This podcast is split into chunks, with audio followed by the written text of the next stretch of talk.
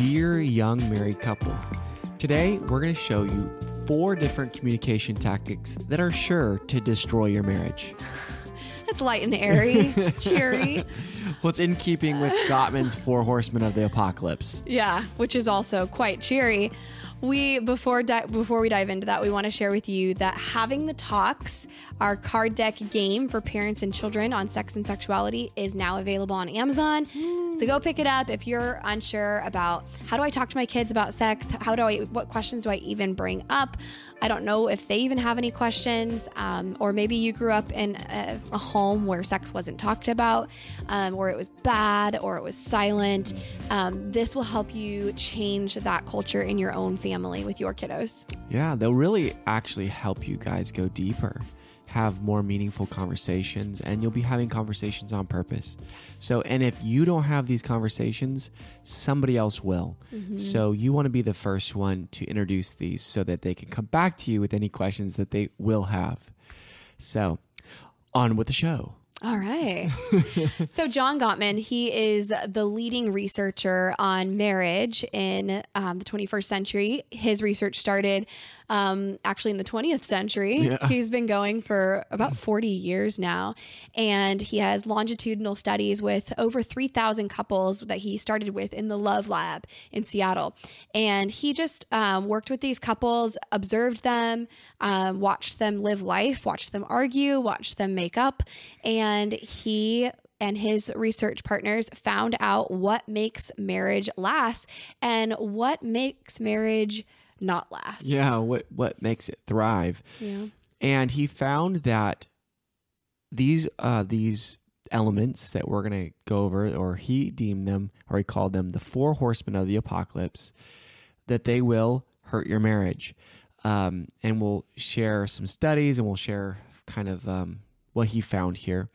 But these are the things that you want to look out for. Mm-hmm. I think that we all can tend to do, but we have to watch out for. Yeah. So if you find yourselves in these constant cycles of argument and you're like, oh, what's going on? You might find one of the culprits in these four horsemen. All right. So, so first one. The first one is criticism. And criticism is a sneaky one. I think us ladies probably tend toward criticism more often. And um, it's it's one that really just attacks the person rather than the behavior. Mm-hmm. Um, it's it's also a lot of blaming. It's a lot of you language. Yep.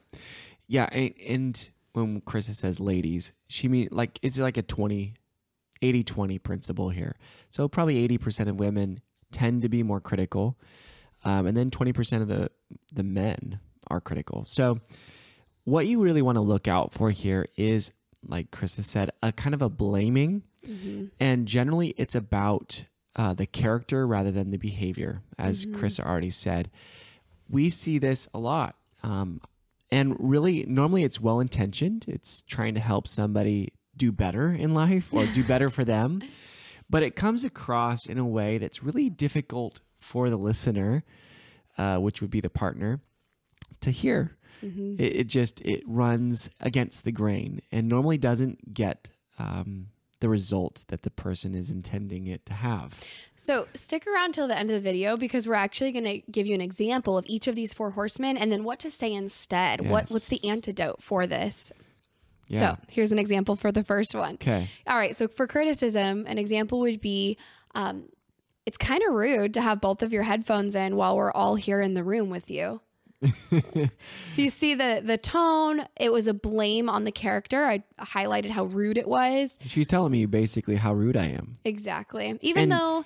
And am I going to agree with that? Exactly. Even though, like, yes, I did highlight putting the headphones in as the behavior, but the character trait was that it's rude. Mm-hmm. So um, it's not as bad as something else we're going to talk about where you just slam the person all together, but it is criticism, and there's a better way to handle that request. Yes. So this is what we came up with.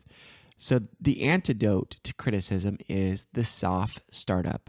Um, John Gottman found that in the first three minutes of an argument that researchers could determine the um, the outcome mm-hmm. with a high degree of, of certainty of what um, if it was a you know, favorable outcome. They made up. They felt good about, about what they resolved, or it, they didn't feel good.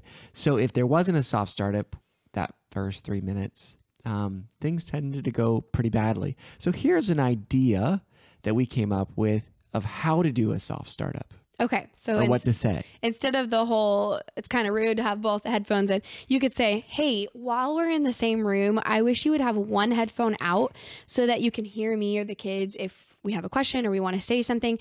And if that happened, I would feel much more connected. There you go. Or much more like a team. So you're you're expressing um, a desire, a wish, a request with I language, mm-hmm. right? And then you're also saying, here's how I'd feel if that happened. Um, it's a really good way to have a soft startup and also to convey your request. Right. What What's really trying to happen is the person that's asking there is wanting behavior change. Mm-hmm. But think about it. I want that the deepest part of me wants to be loved and accepted and cherished and the, all those things. But criticism really strikes at the root of that and says, yeah. you're deficient. Mm-hmm. And that leaves me lacking. And I really don't want to feel deficient because that feels really bad. Mm-hmm. So most likely I'm going to reject that request to her, to, you know, to her dismay. Mm-hmm. So, all right. So let's go to the next one. Normally criticism leads us right into the next, the next horseman, which is called defensiveness. Um, I tend to be more defensive, and a lot of guys actually that I I talk to, remember that eighty twenty principle, they tend to be more defensive. And it's kind of like, just leave well enough alone. Don't mess with me. She's trying to, you know, help nurture and love me into becoming a better man. And I'm just like, hey, we're chill. We're good right now. Like, why bring this stuff up? That kind of thing.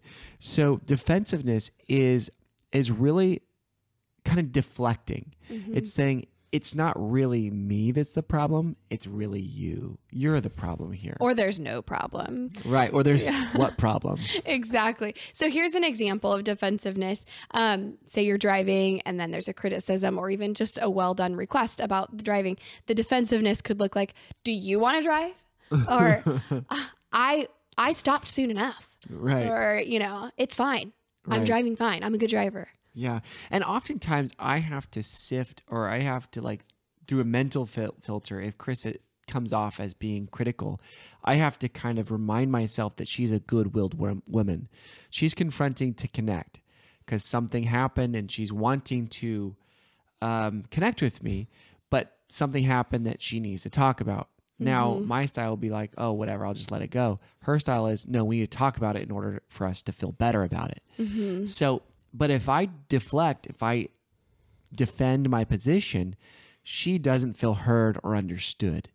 So what I have to do here is really, here's the antidote, take responsibility for anything that she said, like or the smallest piece. Sometimes I can disagree with almost all of it, but generally there's a little element of truth in there that I could take responsibility for.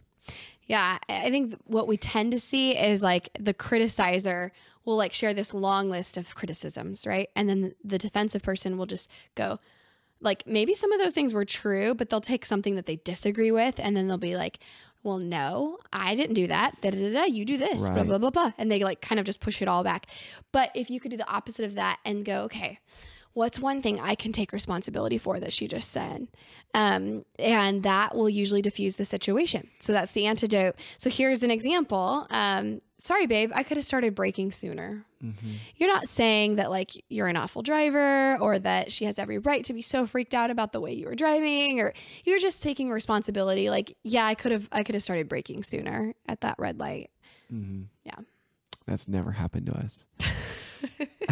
The next, the next one that we often see would be stonewalling. Mm-hmm. Um, so generally, let's say that this interaction goes back and forth. There's criticism, and then there's defensiveness, and then let's just keep the genders like. So Chris is like, you know, he's not getting it, so I need to express it more clearly. So she's more critical, and then I'm more defensive, and then it all breaks down to I.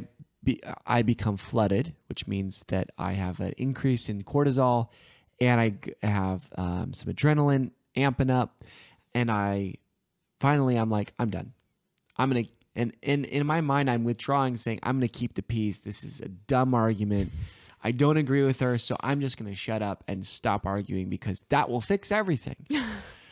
And I'll, and that's called stonewalling, which isn't helpful. Some guys will actually leave the room in order to stonewall, which is a form of control. Yeah. And then some guys will actually just shut down and stay in the conversation, but be completely uh, disengaged, mm-hmm. kind of giving like, mm-hmm, mm-hmm. yeah. Mm-hmm. Like they're, they're not even engaged. So that's stonewalling as well. Um, and so what's the antidote for this? So like an example of stonewalling would be saying like, nothing's wrong. I'm fine. Yeah. It's fine. I'm good. It's we're fine. It's all good. Um, but instead of that, you could say, I'm not sure how I feel right now, except that I'm just really overwhelmed. Can we talk about this? Take a breather and talk about it after the kids go to bed. So you are actually pausing the conversation, because you're not going to make any progress when you're flooded. You're in fight or flight. Uh, by the way, ladies, when, when your husband is um, shutting down, it's usually their attempt at keeping things safe. Adam said earlier, keeping the peace, because they're not going to fight you. Most of them, some do, right? That's where domestic violence occurs. But instead of fighting you, they withdraw. So they go, they flee instead. And so they're keeping everything safe. Which looks like abandonment. Yes. To, to the pursuer. Mm-hmm. But instead of just abandoning altogether, you can say, hey, this is important. I know we need to solve this. I don't know how I'm feeling about it right now. I'm flooded.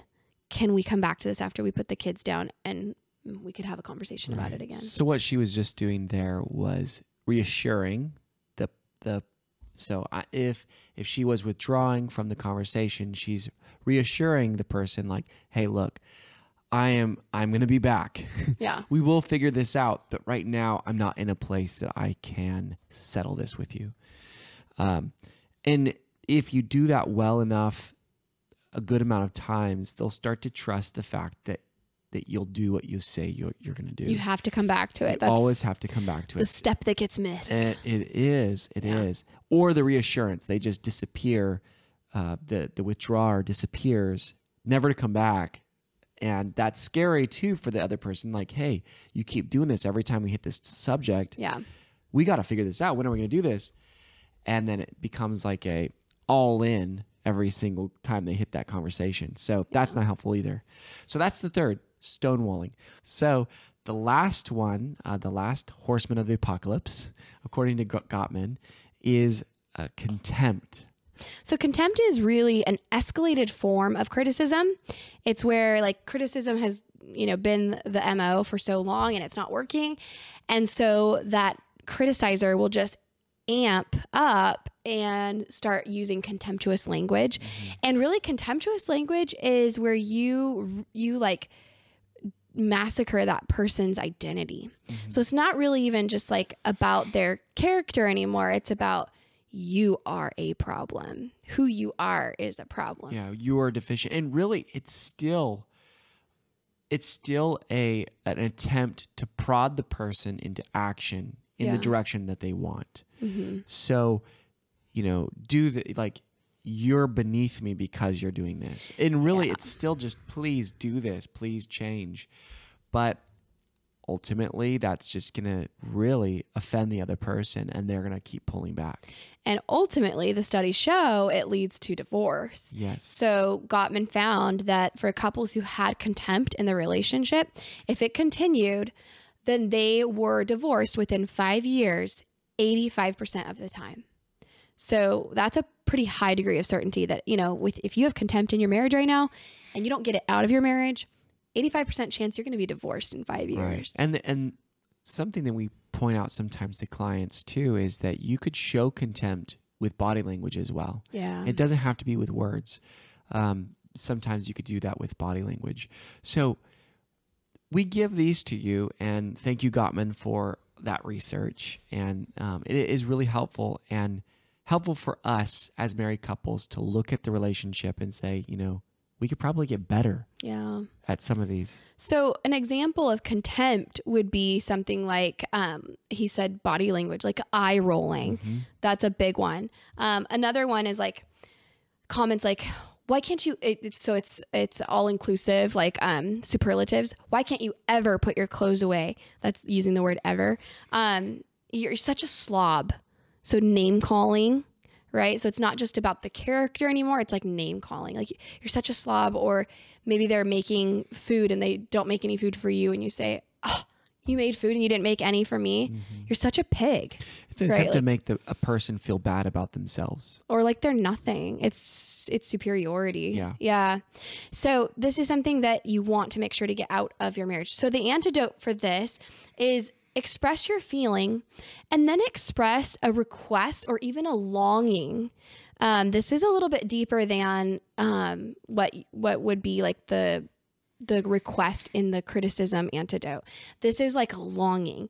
Um, and then an invitation to work on it. So you could say something like, I'm really getting more and more upset about the clothes on the floor instead of in the laundry hamper.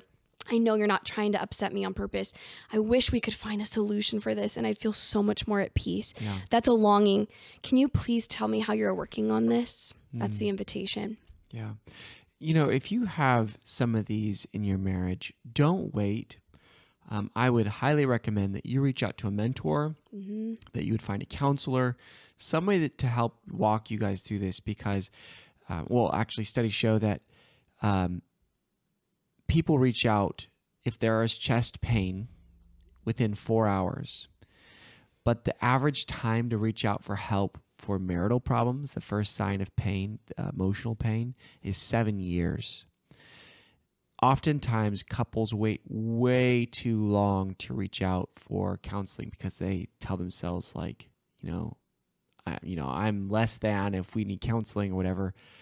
But seriously, every single great athlete or, you know, people doing big things in the world have coaches. Mm-hmm. So get someone on your side to help you guys work through this so that you can enjoy the rest of your seven years. Yeah, the rest of your entire marriage. So yeah. We're here for you. If you want to reach out, we'll put our information in the show notes and we'd love to walk alongside you in this.